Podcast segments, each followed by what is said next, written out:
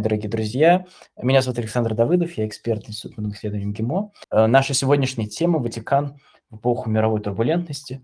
Э, конечно же, нашей такой точкой отсчета будет сегодня уход Бенедикта XVI, но хотелось бы также обсудить внешнюю политику Святого Престола, внутриполитические изменения. И для этого мы пригласили в нашу аудиокомнату нашего главного эксперта по Ватикану Екатерину Шабалина, научный сотрудник Центра европейских исследований МИ. У Кати большой опыт работы с Ватиканом, работы в нашем посольстве. Каня, э, Катя, спасибо тебе большое, что подключилась, что нашла время.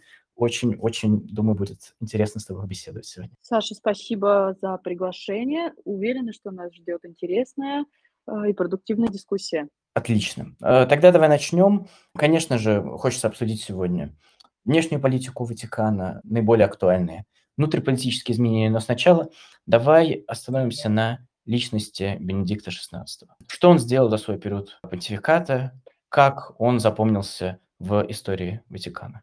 Саша, спасибо за вопрос. Он действительно очень актуальный, ведь с момента окончания его папства, то есть уже в 2013 году, прошло 10 лет, и на протяжении этих 10, 10 лет сообщество немного забыло о нем, он отошел на второй план, он никогда не вел активную деятельность за эти 10 лет. В данном случае он поступил очень, очень этично, скажем так, то есть он, э, даже если где-то высказывался и имел свое мнение, он его держал при себе, а если где-то его высказывал, то это было в очень деликатной всегда форме.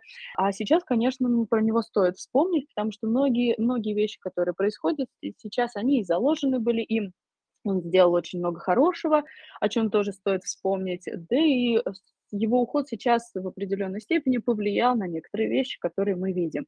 Он оказался очень интересной фигурой. С одной стороны, это приверженец традициям, это эталонный консерватор, каким мы его все помним. И с другой стороны, именно он совершил революцию, став за очень большой период первым практически папой на покое. С одной стороны, это строгий, это невероятно начитанный, кто-то его называл с виду таким холодным теологом. А с другой стороны, люди, которые находились с ним рядом, описывали его как душевного собеседника, гостеприимного хозяина. Это был безумно начитанный человек. Он еще, будучи совсем молодым исследователем, конечно, чуть постарше нас, но, тем не менее, нам это очень близко, он уже в довольно молодом возрасте для там, теолога написал труд, который был впоследствии переведен на 20 языков.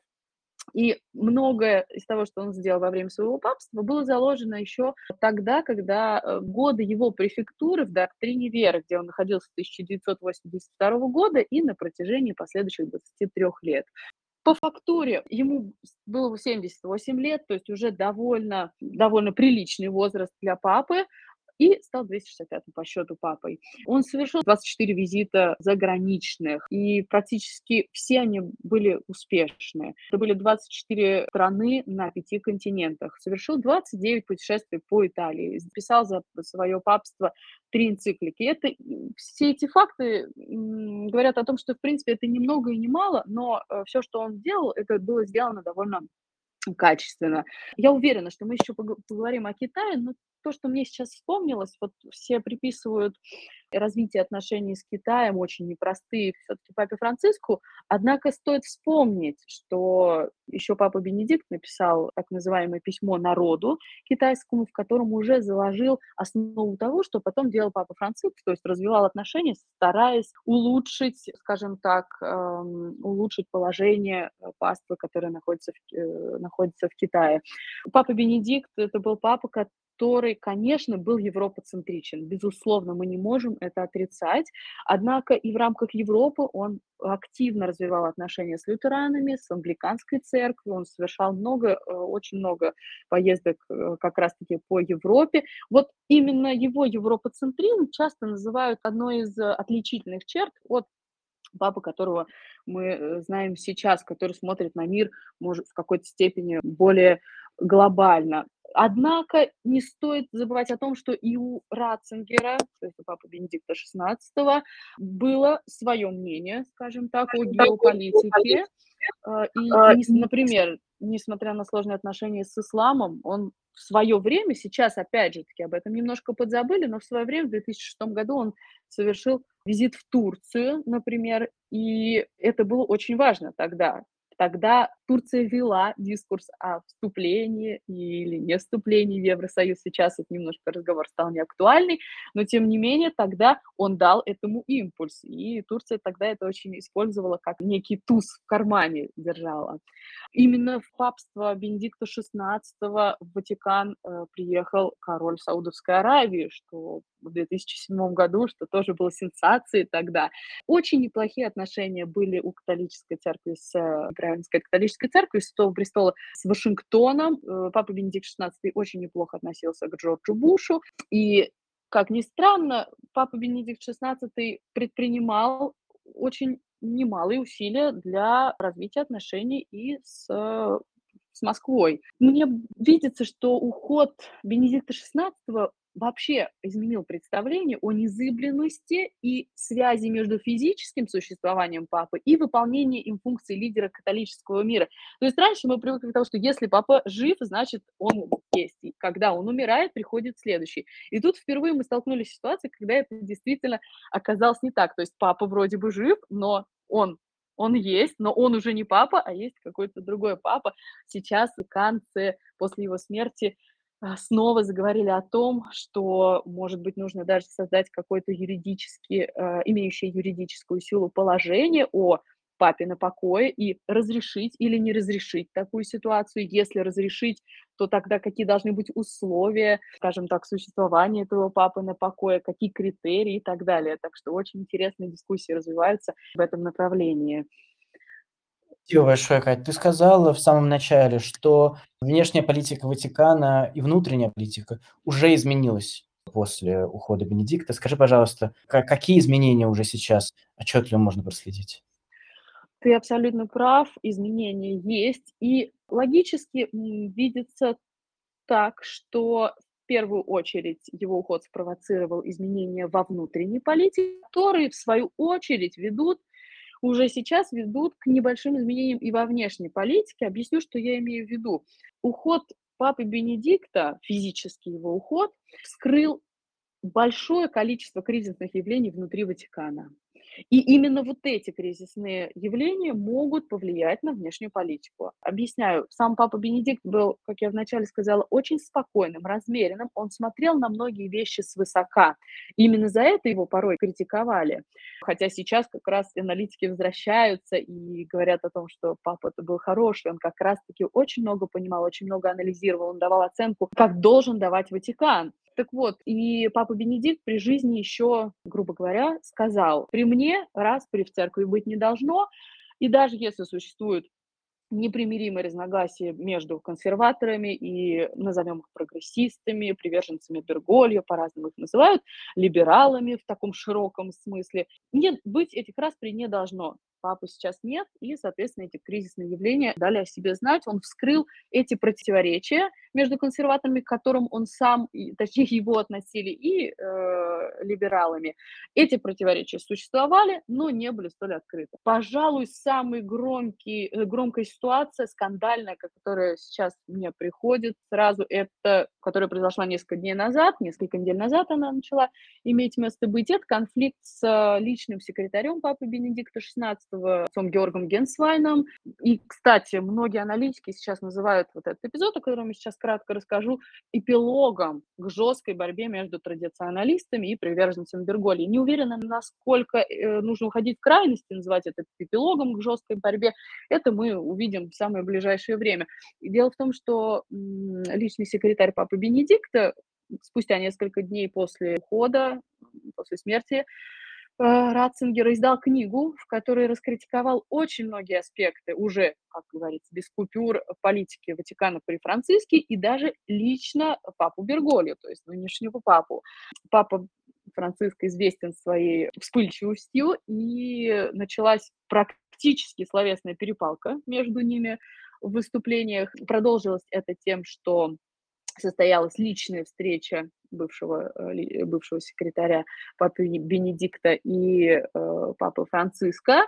То есть личную аудиенцию дал нынешний папа ему, и вроде как забрежила надежда, что они уладили спор, однако спустя буквально несколько дней Георг Гейнсвайн получил письмо, в котором папа Берголью попросил его съехать, э, то есть поменять место э, его нахождения, и, то есть, по сути, он пытается его физически отдалить, и вот именно этот эпизод уже начинает, называют эпилогом к этой жесткой борьбе. Посмотрим, к чему это приведет. Сейчас бывший личный секретарь папы Бенедикта довольно активно раздает интервью, в частности, немецким СМИ, потому что он сам выходит из Германии, и где продолжает критиковать. То есть противоречия эти между ними э, не утихают. И вот это противоречие, которое существует между традиционалистами и приверженцами Берголи, она, оно всплывает сейчас потихоньку наверх и переходит, скажем так, чаша переливается, и мы уже видим э, отражение этой борьбы внутренней на более широком фронте. Например, что имеется в виду? Два момента, которые, мне кажутся очень логичными, которые вытекают из этой борьбы. Политика нынешнего папы, например, она очень хорошо укладывалась в последние годы в общеевропейскую повестку. Конечно, речь ни в коем случае не идет о том, что нынешний папа пропагандирует, э, например, права ЛГБТ или аборты, хотя некоторые СМИ так пытаются все это перевернуть, но просто зарабатывая этим на хлеб. Конечно, это не так.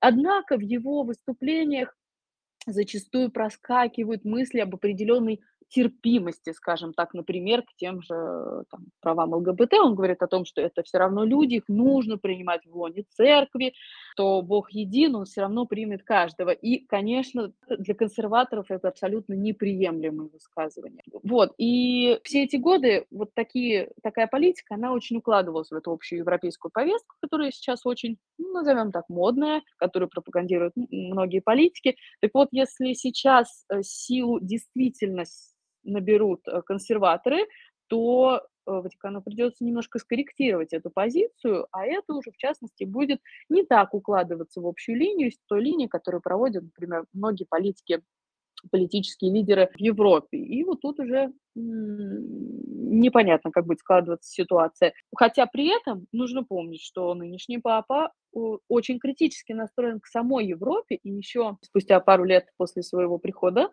к власти, он допускал такие высказывания, как «Европа старушка», и что Европа забыла о своих корнях. То есть к самой Европе он настроен очень-очень критически. Он не ставит ее в приоритет, в отличие от папы Ратцингера, для которого Европа была главным в его жизни. И вот сейчас мне даже вспомнилась одна из его последних речей, уже когда он заявил о своих намерениях подать в отставку, уйти с э, поста папы. И вот э, в, последней своем, в последних высказываниях он сказал, я буду молиться за Европу. Наверное, весь мир остальной немножечко обиделся на это, но я уверена, он сказал это даже без политического контекста, а действительно, для него он сам родился в Европе, он провел всю жизнь в Европе, и для него все-таки это было главное. Что касается второго очень важного момента, как внутренние противоречия между консерваторами и приверженцами Берголи могут повлиять на более широкое измерение, тут мне сразу приходит на ум США, которым, о которых мы очень часто говорим. Дело в том, что исторически наиболее консервативным, как ни странно, крылом римско-католической церкви это как раз являются как раз американские католики, которые, как известно, имеют определенное влияние на политику США. И вот в конце 2002 года председателем конференции католических епископов именно в США был избран архиепископ Бролья, что значительно усилило позиции консерваторов в церкви. При этом ставленники Папы Франциска, например, кардинал Грегори, архиепископ Вашингтона, как ни странно, не получили мест в руководстве конференции. А многие решения, как нам известно, в конференции католических епископов США принимаются, нельзя сказать, не, практически независимо. Наверное, все-таки можно об этом говорить. Они действительно принимаются практически независимо от Папы Римского. То есть нарастают противоречия между консервативно настроенной конференцией католических епископов в Америке и между самим Папой. Хотя формально вроде как он их скажем так, начальник, однако в реальности они обладают большой независимостью. Мне сейчас вспомнилась история с нынешним президентом Байденом, очень, кстати, показательная, которая проиллюстрирует то, о чем я сейчас говорила.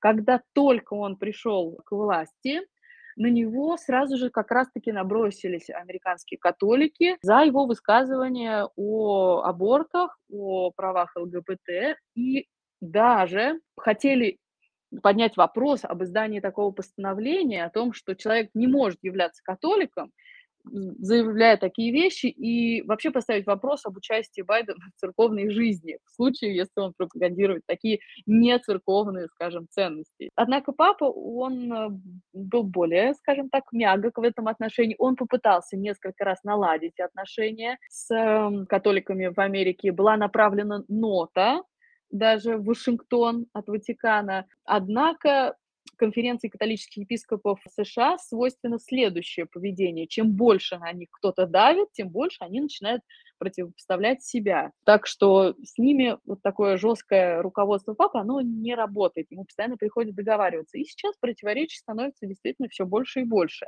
И еще такой момент. После, в принципе, смерти Бенедикта консерваторы, которые очень укрепили свои позиции за эти годы, стали сейчас, после его смерти, активно-активно пользоваться ситуациями, в которых нынешний понтифик допускает неосторожные высказывания. Нынешнему папе это свойственно в связи с его открытостью.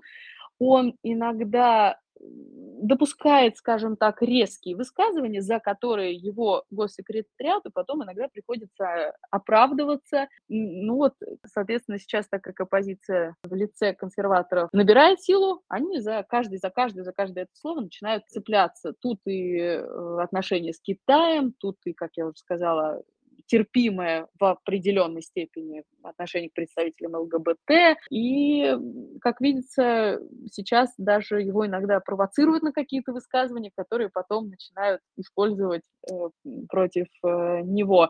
Очень, наверное, показателен здесь еще такой отказ либо какой-то степени от нейтралитета Ватикана, за что консерваторы очень сильно критикуют нынешнего папу. Это тоже является одним из водоразделов между консерваторами, традиционалистами и папой Берголием.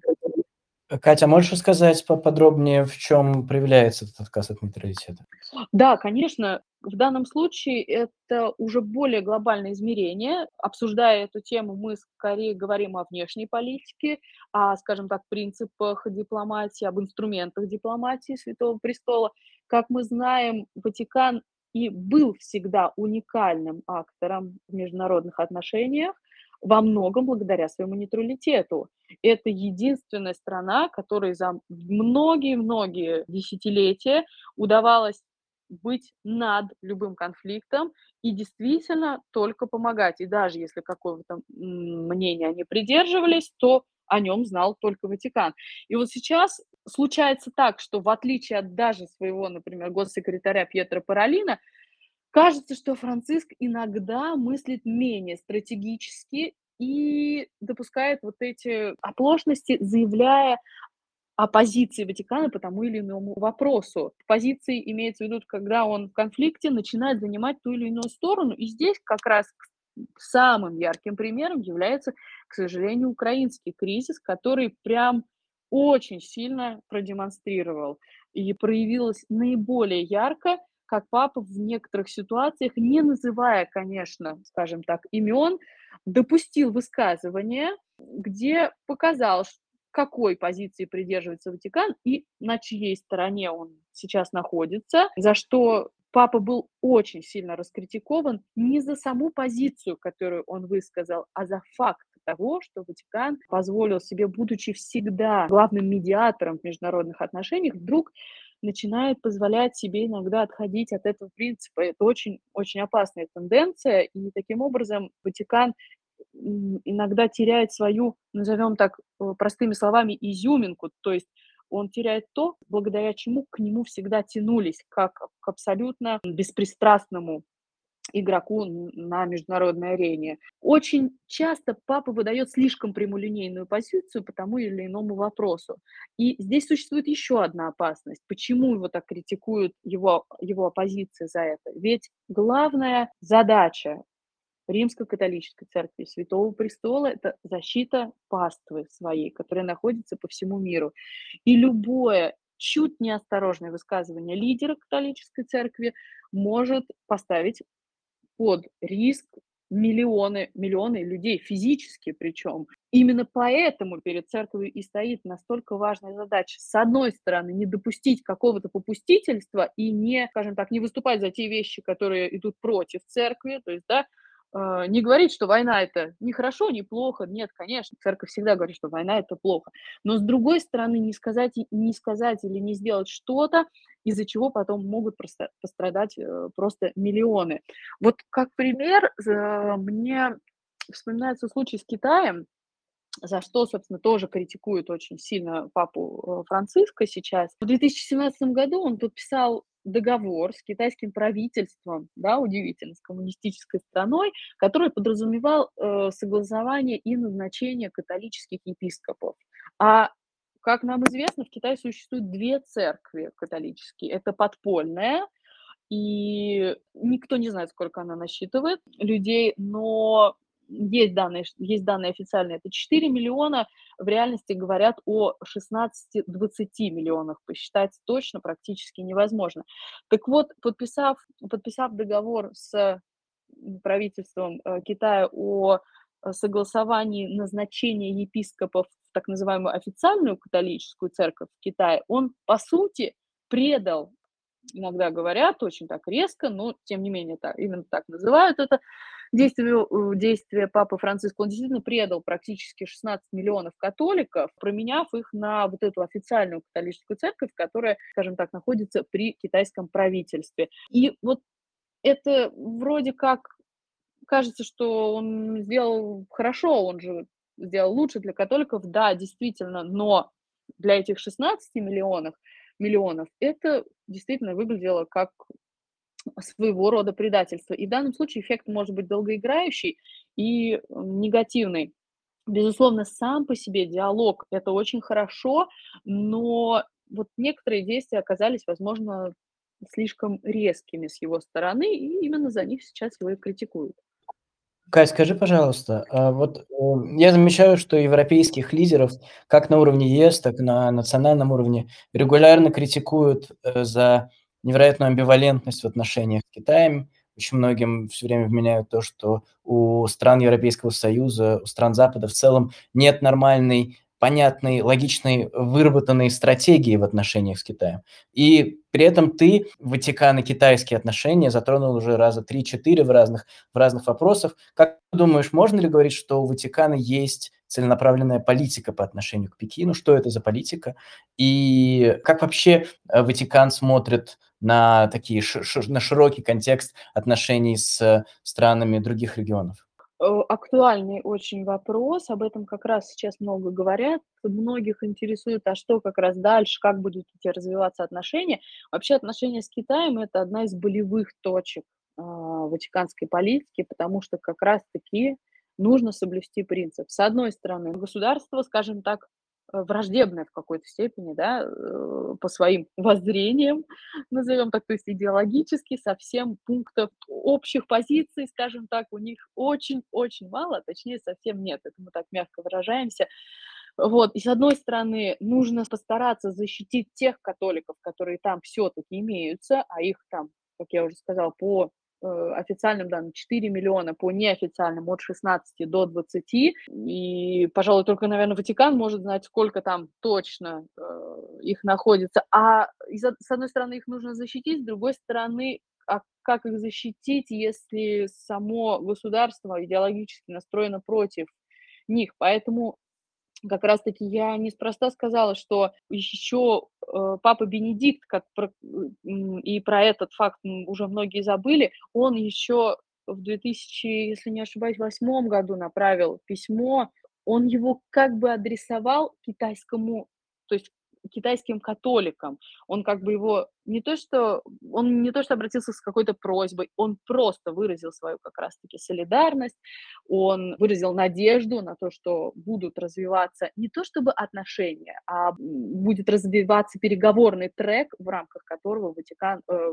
Святой Престол и Китай все-таки найдут какой-то компромисс о том, как китайским католикам можно спокойно находиться на территории страны, не, не чувствовать себя э, в каком-то роде там ущербными, то есть чтобы их права не ущемлялись. Ну вот как раз папа Франциск попытался в 2018 году что-то сделать. Безусловно, это важнейший, важнейший шаг, при этом за который его очень критикуют, то есть многие считают, что нужно было поступать по-другому. Да и сейчас ситуация очень непростая, потому что договор был подписан, но этот договор подписан был с условием, что он будет продляться каждые два года. То есть, соответственно, он был подписан в 2018, он был продлен в 2020, дальше он был продлен в 2022. Ну вот сейчас, получается, 23 24 грядет, и папа Франциск ищет э, уже давно последние месяцы встречи с э, китайским лидером, однако заметна тенденция, если прям проанализировать то, что,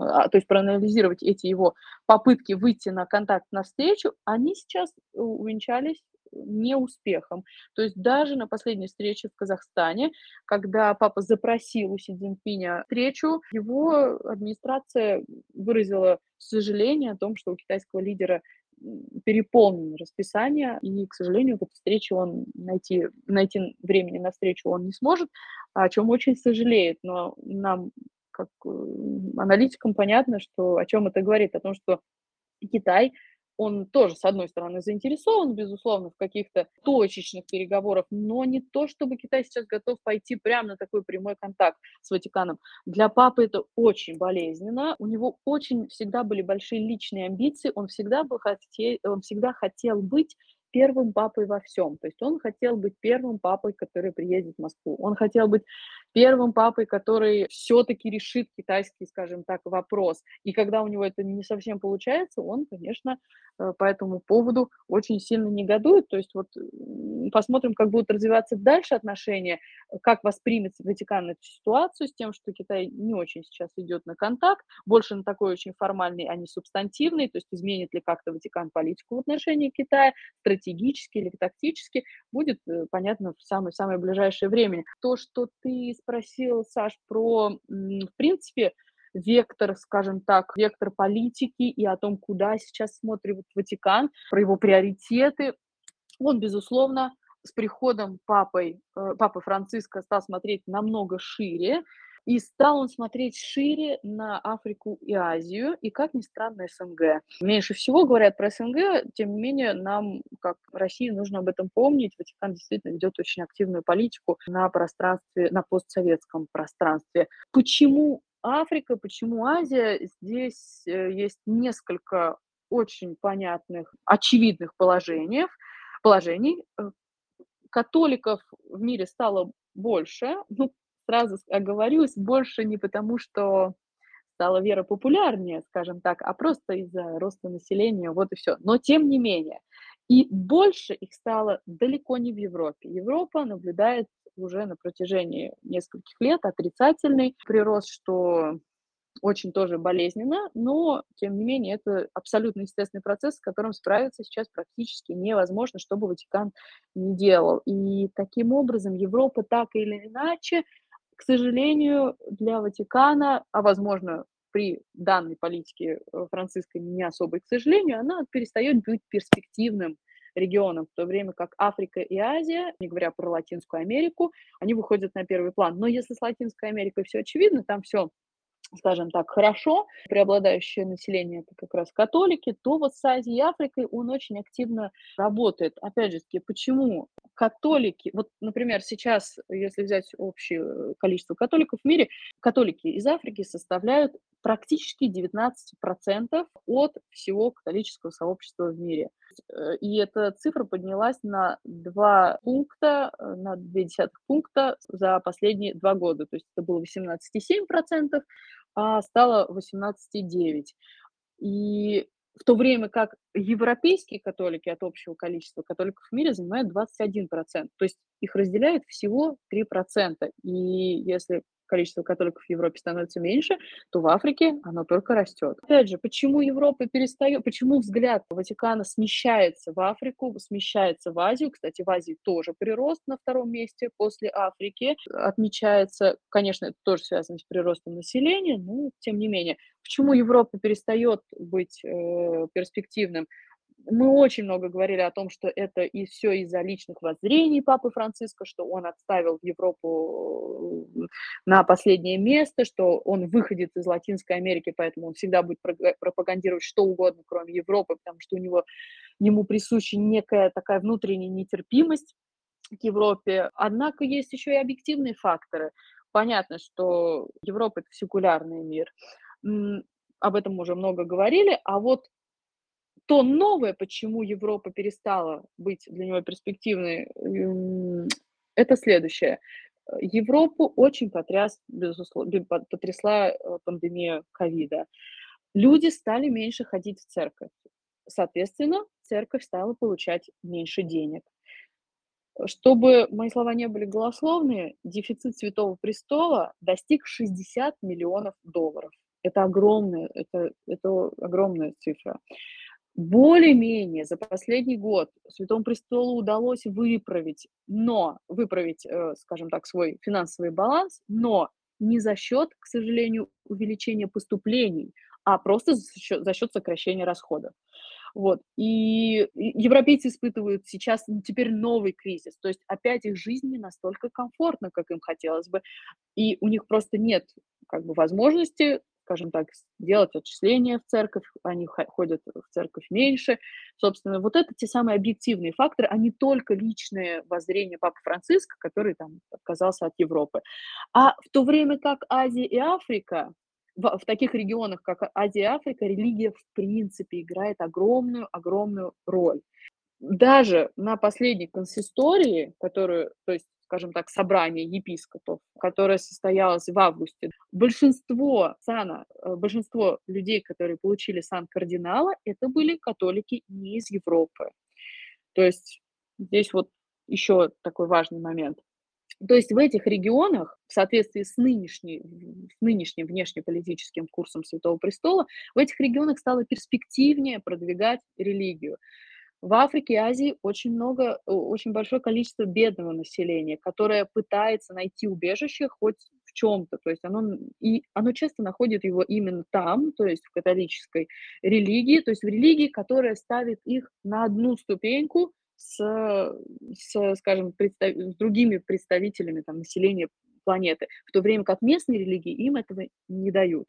И, конечно, именно в связи с этим и взгляд Святого Престола туда обращен сейчас, и э, большие финансовые вливания делаются именно в эти регионы. Да и вообще Франциску с самого начала свойственно было обращать внимание на болевые точки, на пограничные конфликты, на межнациональную, межри... на, пункт... на те страны, где очень остро стоит вопрос о межнациональной, межрелигиозной напряженности. Как...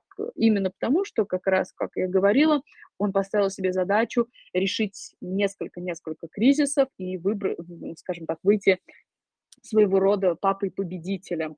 А опять же, чтобы подкрепить свои слова, даже визиты папы, да, безусловно, он совершал визиты. Его первый визит был в Бразилию, там, в Латинскую Америку, например, да, не в Азию, не в Африку. Вот, но по последним, э, если посмотреть визитам, то это Африка, он совершил несколько визитов, планирует несколько визитов в Азию. В его повестке на сегодняшний день э, визит в Конго и визит в Южный Судан. Более того, визит в Южный Судан должен был вообще состояться в прошлом году, но перенесся просто из-за объективных обстоятельств. То есть достаточно просто посмотреть на факты. Спасибо большое, Катя. Очень интересно. Такой нестандартный, непривычный взгляд на политику Ватикана, такой глубокий, глубокий анализ. Спасибо за, особенно за вот эти цифры, факты, которые ты приводишь. Э, очень, очень во многом неожиданно. Я бы хотел задать свой последний вопрос, без которого, я думаю, мы не можем перейти к общим э, вопросам э, участников. Мой последний вопрос. Ты несколько раз такие расставляла поводы, чтобы затронуть эту тему. Мне кажется, мы не можем ее обойти, да, когда говорила об отказе от нейтралитета, который играет против самого Ватикана, когда говорила про э, в целом вот эту попытку Ватикана играть в большую политику и попытка Ватикана более активно обращать внимание на события постсоветского пространства. А что происходит с российско-ватиканскими отношениями? В каком они находятся состоянии, де юре, де факто, присутствует ли какой-то диалог, какая-то коммуникация? Э, Саш, ты абсолютно прав. Мы действительно не могли не затронуть. Э, было бы странно, если бы не поговорили все-таки о российской, российско-ватиканских отношениях, отношениях, которые, может быть, если сейчас стоят не на первом плане э, у самого престола, но тем не менее, в последние десятилетия, берем сразу до, до последнего года, диалог у нас был интенсивный и очень позитивный. В первую очередь этот диалог был позитивный и интенсивный ввиду того, что мы занимаемся и занимались общим делом по защите, защите христиан, собственно, во всем мире. Особенно прицел, то есть наш общий взгляд с Ватиканом был обращен, конечно же, на христиан, которые испытывают очень большие трудности на Ближнем Востоке. То есть тут мы были и на самом деле и сейчас по-прежнему объединены. Россия все эти годы была и, скажем так, с точки зрения взгляда Ватикана, и пропагандистом традиционных ценностей, и рассматривалась э, как союзник. Принимались совместные заявления, совместные декларации, и в рамках международных организаций мы поддерживали предложение Ватикана по защите христиан в рамках ООН. То есть везде-везде мы в этом всегда были объединены. Очень интенсивный в последние десятилетия был э, контакт на уровне посольств, на гуманитарно-политическом и на культурном треке, безусловно. Наш диалог углубился до той степени, что встречи уже последние десятилетия совершались даже на уровне Министерства здравоохранения, Министерства культуры, то есть запускались запускались такие точечные, очень глубокие проекты, которые говорили об очень интенсивных отношениях. Э, если мы в дискуссии будем обсуждать этот вопрос, то можно будет привести очень много примеров э, о том, как мы действительно действовали, находясь, скажем так, на, на одной стороне. Однако украинский кризис сказался, безусловно, на отношениях российско-ватиканских, сказался он негативно. Не нужно говорить, не нужно уходить в крайность и говорить, что он откатился, что он прекратился, но он приостановился. Я бы так охарактеризовала сейчас наш э, диалог. Э, как раз-таки, возвращаясь к отходу от нейтралитета, это обусловлено тем, что Ватикан не смог выступить в качестве реального медиатора и показать э, свою ту самую характеристику, э, которая всегда, э, благодаря которой он всегда был ценен, то есть быть действительно совсем э, нейтральным. Вспоминается мне визит к визит такой очень странный, незапланированный, скажем так, такой резкий визит э, папы Франциска к послу России в Ватикане, когда как по словам очевидцев, он просто собрался и пришел. И надеясь в одночасье решить, опять же таки, все проблемы и все кризисы, хотя в политике так, конечно же, не бывает, что и доказал себя на, прав... на, на практике, и этот визит его, может быть, не совсем увенчался успехом, то есть он не принес папе те результаты, которых он хотел, он хотел прийти, заявить о том, что конфликт должен прекратиться, и, и все, и точка, и он прекратится. Но не совсем так все просто в политике. То есть это желание так все резко изменить не сработало. Вот, конечно, сказал давление Запада, безусловное давление Запада в этом отношении, но мы не будем негативно смотреть на перспективы развития отношений. То есть я думаю, что наоборот нужно смотреть очень позитивно все-таки и на то, что будут находиться пункты сотрудничество между нами, и что этот, вот эта характеристика моя о том, что он приостановился сейчас, контакт, она не зайдет дальше. То есть, что он не, не перейдет, наши отношения не перейдут в категорию там откатились или еще ухудшились. Вот потому что между нами всегда существовали и пункты соперничества, и пункты сотрудничества, которые не зависят от того или иного кризиса, того э, или иного конфликта. Вот возвращаясь к той же Африке, с одной стороны, можно рассматривать нас там как соперников, то есть как э, религиозных акторов, которые э, осуществляют там, нехорошо сказать, борьбу за паству, да, но у каждого из нас там есть э, все-таки интересы. Вот. А с другой стороны, нам, мы, возможно, нужны в той же Африке больше друг другу не как соперники, а как союзники, опять же таки, в деле защиты христиан. Пожалуй, пожалуй, вот так в целом. и буду очень рада вопросам, чтобы как раз привести конкретные примеры и обсудить в рамках дискуссии вопросы, которые были нами затронуты. Отлично. Э, спасибо, Катя. уже, уже есть несколько вопросов, которые мне пришли в чат, я их зачитаю чуть позже. Э, сейчас я вижу поднятую руку Алексея Токарева, ведущий научный сотрудник МИ, доктор политических наук. Екатерина, Александр, здравствуйте. Прям лайк, лайк, лайк. Мне очень понравилось. И то, о чем вы говорили, и как вы говорили, и вот это хождение э, в разные географии, в разные истории, в разные кейсы. Все очень здорово и по сути, и по форме. Саша, зови, пожалуйста, чаще Екатерину, и это прям будут очень крутые подкасты. Мне действительно очень понравилось. Я панигирик спел, теперь задам вопрос. Меня, конечно, очень Украина интересует. Там долгие годы было две официальных церкви. Одна наша, УПЦ МП, Московского патриархата, а вторая, собственно, греко-католики.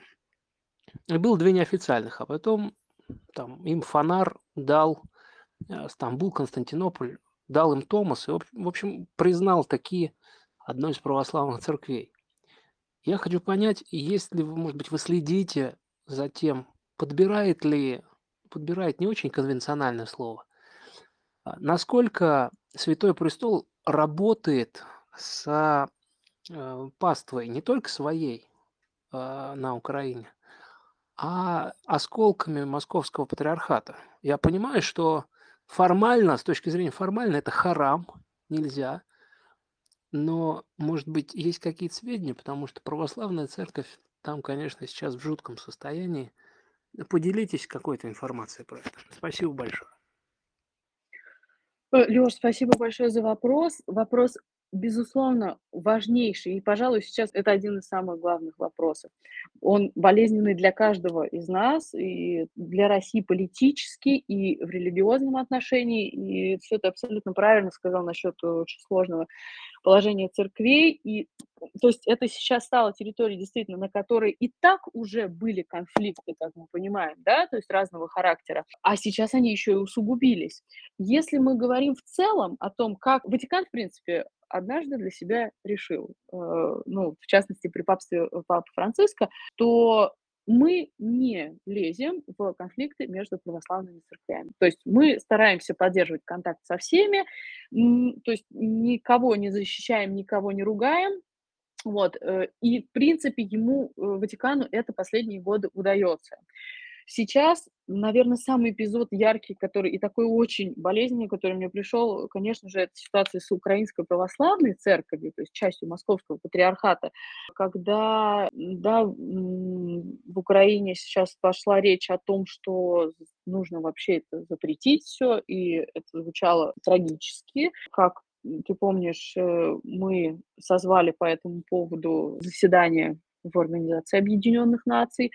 При этом вроде как ощущается очень сложная позиция, например, митрополита Ануфрия, который непонятно по какой причине вроде как говорит о том, что не то, что мы защиты не просили, но... То есть он дает понять, что он находится в очень сложном положении, и, конечно, ситуация тут просто э, ужасная. Что, как Ватикан это все видит? Ватикан, во-первых, на это все смотрит сейчас. И папа такой занял очень выжидательную позицию в этом плане. То есть вот в данном контексте Ватикан как раз себя ведет как, ну, в хорошей или плохой степени здесь, здесь сложно сказать, но, скажем так, вот как как раз актор международных отношений, который старается сначала посмотреть, что там происходит, а потом при этом со всеми разговаривать, то есть не, от, не, не отказываться от диалога ни с кем, и при этом уже действовать в зависимости от того, как сейчас будет разворачиваться ситуация. Папа находится, он находится в тесном контакте с тем же, например, Шевчуком и очень серьезно отслеживает ситуацию, наблюдая каждый день. В политическом измерении могу сказать следующее. Папа очень хочет поехать в Киев но при этом папа очень хочет поехать в Москву, и перед ним, то есть очень всегда хотел, и как бы до сих пор хочет, то есть ему не хотелось бы променять, скажем так, поездку, например, в Киев на поездку в Москву. То есть это не, не дало бы ему, а, не сделало бы его то есть поездка в Киев не сделала бы, не сделала бы его таким гениальным папой, как, например, поездка в Москву. Поэтому вот тоже в политическом измерении он сейчас в тупике. При этом он не может совершить сразу две поездки. То есть тут ему как-то придется с этим работать. Но, конечно, ты абсолютно прав, что ситуация в этом измерении очень э, сложная. Она не просто сложная, она очень опасная. Поэтому в которой Ватикан в данном случае выбрал вот эту выжидательную позицию, при этом будучи готовым поддерживать диалог э, со всеми, при этом все-таки не нужно забывать, при этом имея свои цели, скажем, и задачи, которые тоже старается притворять в жизнь. Он за паству э, православной церкви Московского патриархата, он не, не борется, потому что давно э, все понятия определены.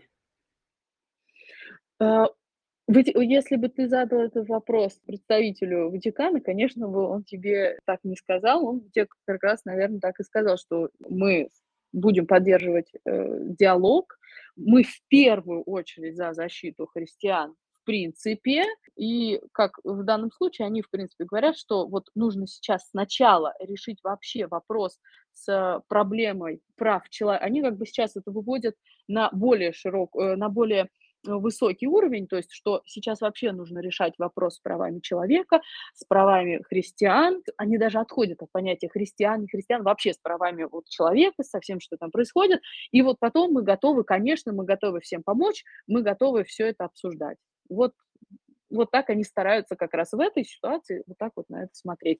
Вот. Спасибо, Кать.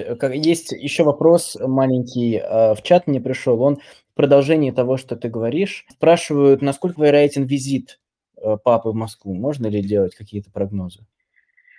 Э, в продолжение того, что мы говорили, как я уже сказала, это было и является, скажем, одной из целей, которую жаждет достичь э, Папа Франциск. Сейчас, безусловно, это по объективным, по объективным причинам невозможно.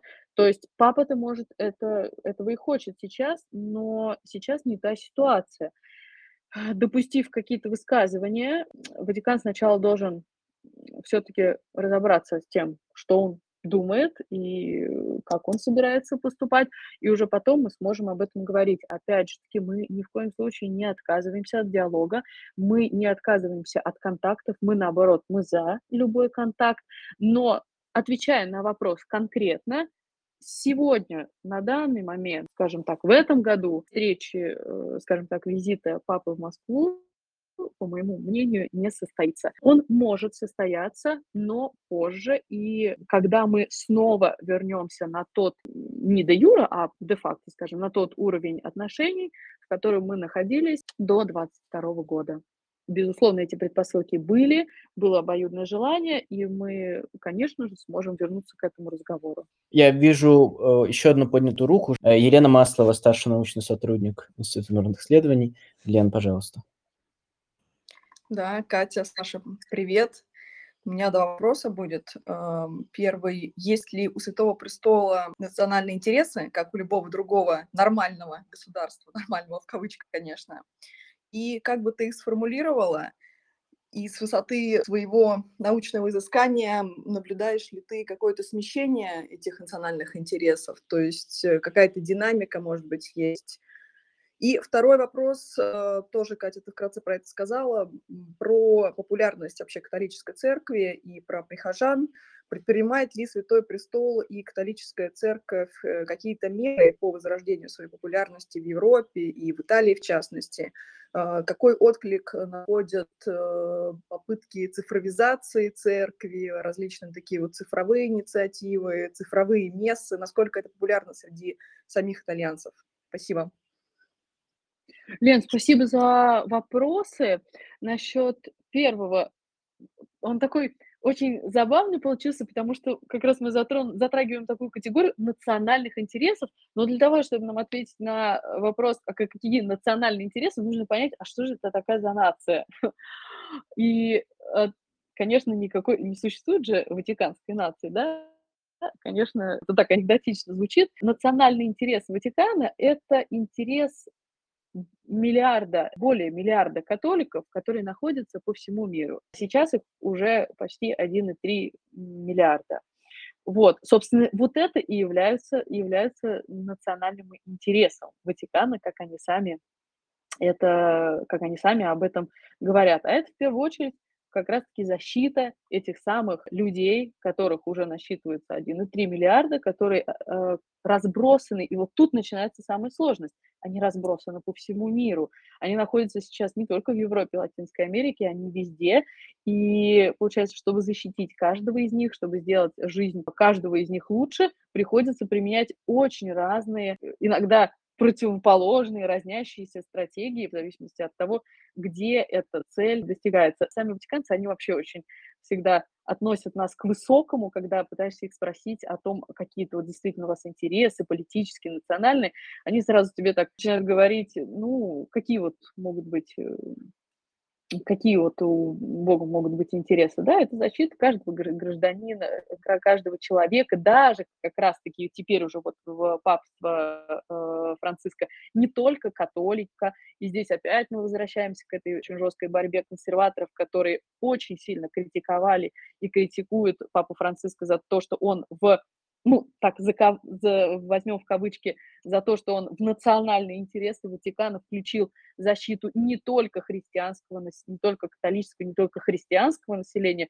но и людей других религий, и тоже говорит о том, что их все равно нужно принимать, потому что они все равно люди, и Бог милостив, и так далее. Если говорить уже о приоритетах, вот, честно говоря, советую тогда вернуться уже, может быть, э, немножечко не актуализированный, но моей диссертации, где как раз я писала именно о приоритетах внешней политики при Франциске.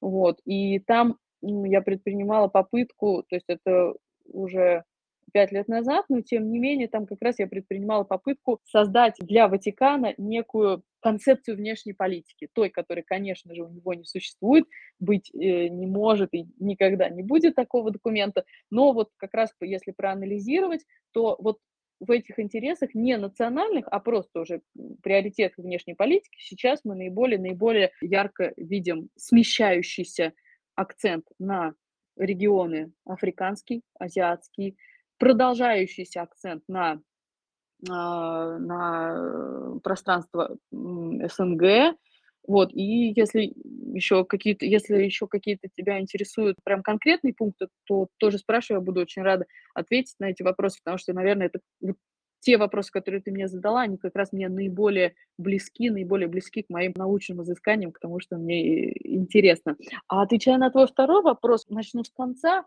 Если мы говорим о католиках в Италии, то здесь проблема носит в рамках, э, если смотреть на, по сравнению с другими странами Европы, она, скажем, скажем так, даже не носит никакого проблемного характера, потому что все-таки итальянское общество при кризисных явлениях при всех кризисных явлениях, оно все равно в большинстве своем католическое, в большинстве своем, даже если эти люди не ходят в церковь, то есть как раз сейчас проблема-то в чем? Ватикан говорит в том, что люди, они вроде как себя причисляют к католикам, но если их спросить, а когда вы последний раз были в храме или ходили на мессу, они иногда затрудняются на это ответить, однако хорошо хотя бы, что они в принципе себя причисляют, так что уже неплохо.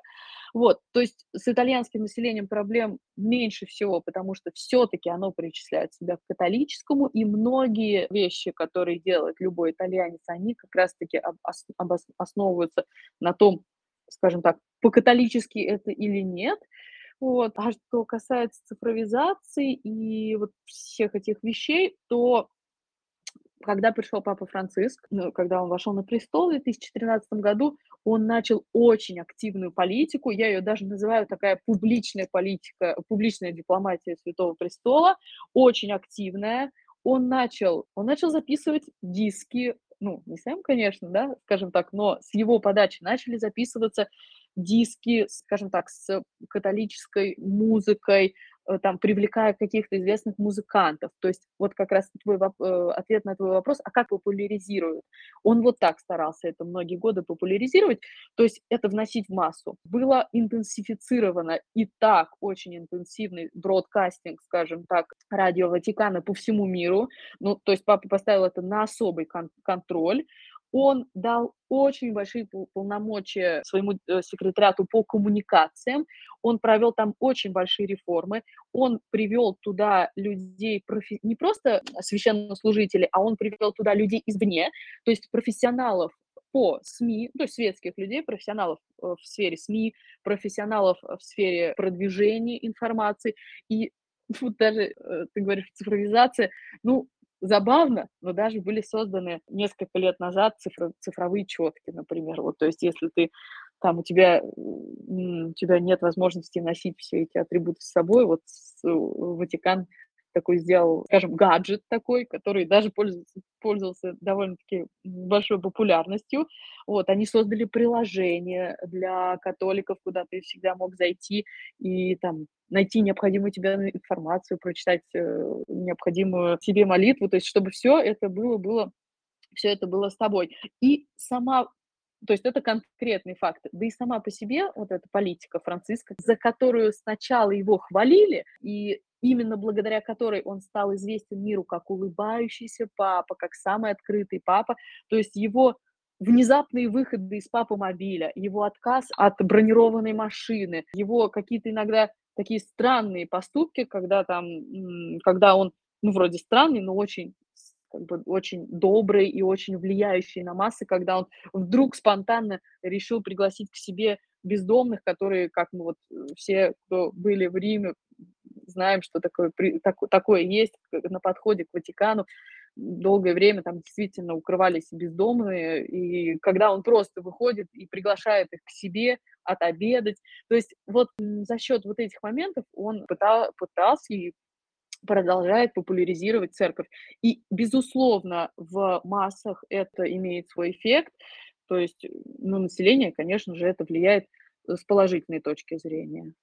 Спасибо большое, Катя, за такой полный ответ. Спасибо, Лена, за то, что подключилась. Я напоминаю, что э, осенью мы записывали комнату с Леной по политике в Италии на нашем подкасте «Внешняя политика». Вы можете найти этот выпуск, он получился тоже, как, как и сегодняшний, очень интересный. У нас заканчивается, к сожалению, время. Я бы хотел задать последний вопрос, тоже нам э, пришел в чат. Э, вопрос э, связан с перспективой нового, нового папы. Есть ли уже кандидатуры? Э, как будет проходить процесс выбора? Насколько, насколько он затянется или пройдет быстро? Можно ли уже сейчас говорить об этом? Очень логичный вопрос, чтобы, наверное, как раз закончить нашу дискуссию. И сразу скажу, что те, у кого еще возникли вопросы, конечно, могут мне их задать э, лично, и я буду рада на них ответить, или же мои ответы оказались неполными. Мы с коллегами, мы с вами сможем как раз обсудить их в более детальном формате. Тут есть о чем поговорить. Невозможно уложить э, в отведенное нам время все, что хочется сказать, потому что это Ватикан, собственно говоря, и закольцовывая да, нашу дискуссию, с одной стороны, вопрос может показаться неэтичным. Не с точки зрения того человека, который задал нам его в дискуссии, а в принципе, ну как мы можем говорить о будущем папе, пока еще нынешний жив. Но, с другой стороны, это политический такой, э, политический момент, он абсолютно нормальный. Вот. Да и сам папа, как ни странно, в прошлом году сделал заявление о том, что в случае его какой-то очень серьезной скоропостижной болезни или несчастного случая, он уже заранее подписывает, скажем так, э, документ о э, своем уходе. Тоже, с одной стороны, это очень критикуется, потому что таким образом он косвенно может, может спровоцировать вот эту тенденцию, которую вольно-невольно начал папа Бенедикт XVI о том, что папа, получается, имеет право уйти. Как раз-таки, как я вот говорила, это очень сложный вопрос, который сейчас обсуждается и там правовиками в Ватикане, и политическими кругами, насколько вообще можно допускать такое, что папа может отстраниться, просто снять с себя эти обязанности, просто потому что там он себя плохо чувствует, он уже слишком старый и тому подобное. Вот. Но переходя к конкретному ответу на вопрос, почему все-таки вопрос абсолютно нормальный, потому что даже сейчас, при том, что папа еще жив, и да, все мы ему желаем здоровья крепкого, хотя действительно он уже в возрасте, и действительно СМИ очень любят обращать внимание на, то, что последние месяцы он был, он не мог передвигаться сам, он передвигался с э, помощью коляски из-за проблем с коленом, однако, как тоже сам папа на это сказал, папа правит не коленкой, а головой, так что нельзя с ним поспорить. Так вот, даже при том, что папа нынешний еще жив, уже идет такое большое мероприятие, которое называется преконклаве, то есть преконклав, в рамках которого чтобы как раз Ватикан не оказался в том положении, в котором он внезапно оказался в 2013 году, будучи неподготовленным к такой ситуации, что папа просто взял и ушел, уже осуществляются некие формальные, подготовительные мероприятия к будущему конклаву, который когда-то совершится. И, естественно, волей-неволей начинается, начинает развиваться дискуссия о возможных кандидатурах. Немножко фактуры, кто будет выбирать. Э, будут выбирать порядка 120 кардиналов, который, кстати, тоже очень интересный момент. Если посмотреть на статистику, то, с одной стороны, Папа Франциск – великий оптимизатор. Он сократил финансирование, он сказал, что Ватикан тратит очень много на все денег, что нужно все оптимизировать. А с другой стороны, вот если, например, посмотреть на количество кардиналов, которое возросло при нем неимоверно, то есть если мы возьмем времена Иоанна Павла II, всего в мире кардиналов было 49. При, казалось бы, таком консерваторе и приверженце традициях, э, традициям Бенедикте XVI это было 64 кардинала. И вдруг при папе Франциске это стали 111 кардиналов, э, то есть немало. Вот, поэтому он тоже тут двоякое отношение, насколько он такой вот оптимизатор, как он о себе заявлял. Так вот, выбирать как раз будут эти кардиналы-выборщики, те, кому исполнится 80 лет на э, момент 2023 года уже не смогут принимать в выборах, они смогут только присутствовать на будущем конклаве. Так вот, наверное, фигуры много говорят о том, кто это теоретически может быть, но я тут выражу свое мнение, наверное, именно оно интересно слушателям. Как мне видится, на первый план могут выйти две кандидатуры. Это кардинал Эрдо, э, он э, выходец из Венгрии. И почему он? Дело в том, что выбирать будут скорее кардиналы не того человека, который там много всего сделал и зарекомендовал себя, хотя, естественно, по этому принципу тоже, а того, кого они реально знают и того, кто, с одной стороны, пользуется авторитетом, тот, который пользуется авторитетом у, и у консерваторов, и у приверженцев Берголио, потому что, естественно, увеличение количества кардиналов, которое осуществил так э, с легкой подачи Франциск, естественно, играет в его пользу. То есть большинство из этих людей, это, конечно, будут его приверженцы. При этом есть, есть ощущение, что как часто это бывает в политике, если нынешний папа либерал и собрал уже, к сожалению, там на себя много критики, то по такому по политическому закону может так случиться, что следующий как раз наоборот будет э, консерватором. Так что, мне кажется, вот кандидатуры, кандидатур много, все, скажем так, они достойные. А, я не сказала, я сказала, что, а, по моему мнению, две кандидатуры, которые конкретно на сегодняшний день выходит на первый план, это кардинал Эрдо, и второй это кардинал Дупи, который тоже известен именно и зарекомендовал себя как э, мудрый, скажем так, политический деятель, который смог зарекомендовать себя профессионалом, профессионалом и как бы хорошим политиком и среди, и среди консерваторов, и среди э, прогрессистов. Э, спасибо большое, Кать, за такой хороший, интересный очень ответ на немного неэтичный вопрос, но абсолютно, да, тоже логичный. Я очень-очень тебе благодарен. Мне кажется, у нас получилась замечательная дискуссия, очень интересная. Эм, я лично совершенно по-другому взглянул на Ватикан в целом как как государство, и мне кажется, что интересный вопрос Лены в конце про национальные интересы, да, нам стоит чаще рассматривать Ватикан не только как музей в центре Рима, да, а как настоящее полноценное государство со своей внешней политикой, э, со своими интересами, со своими проблемами. Спасибо тебе большое за этот очень-очень интересный диалог, и спасибо всем, кто подключился, задавал вопросы. Спасибо. Уважаемые коллеги, друзья, Саша, спасибо большое за интереснейший эфир и до новых встреч. Música Thank you.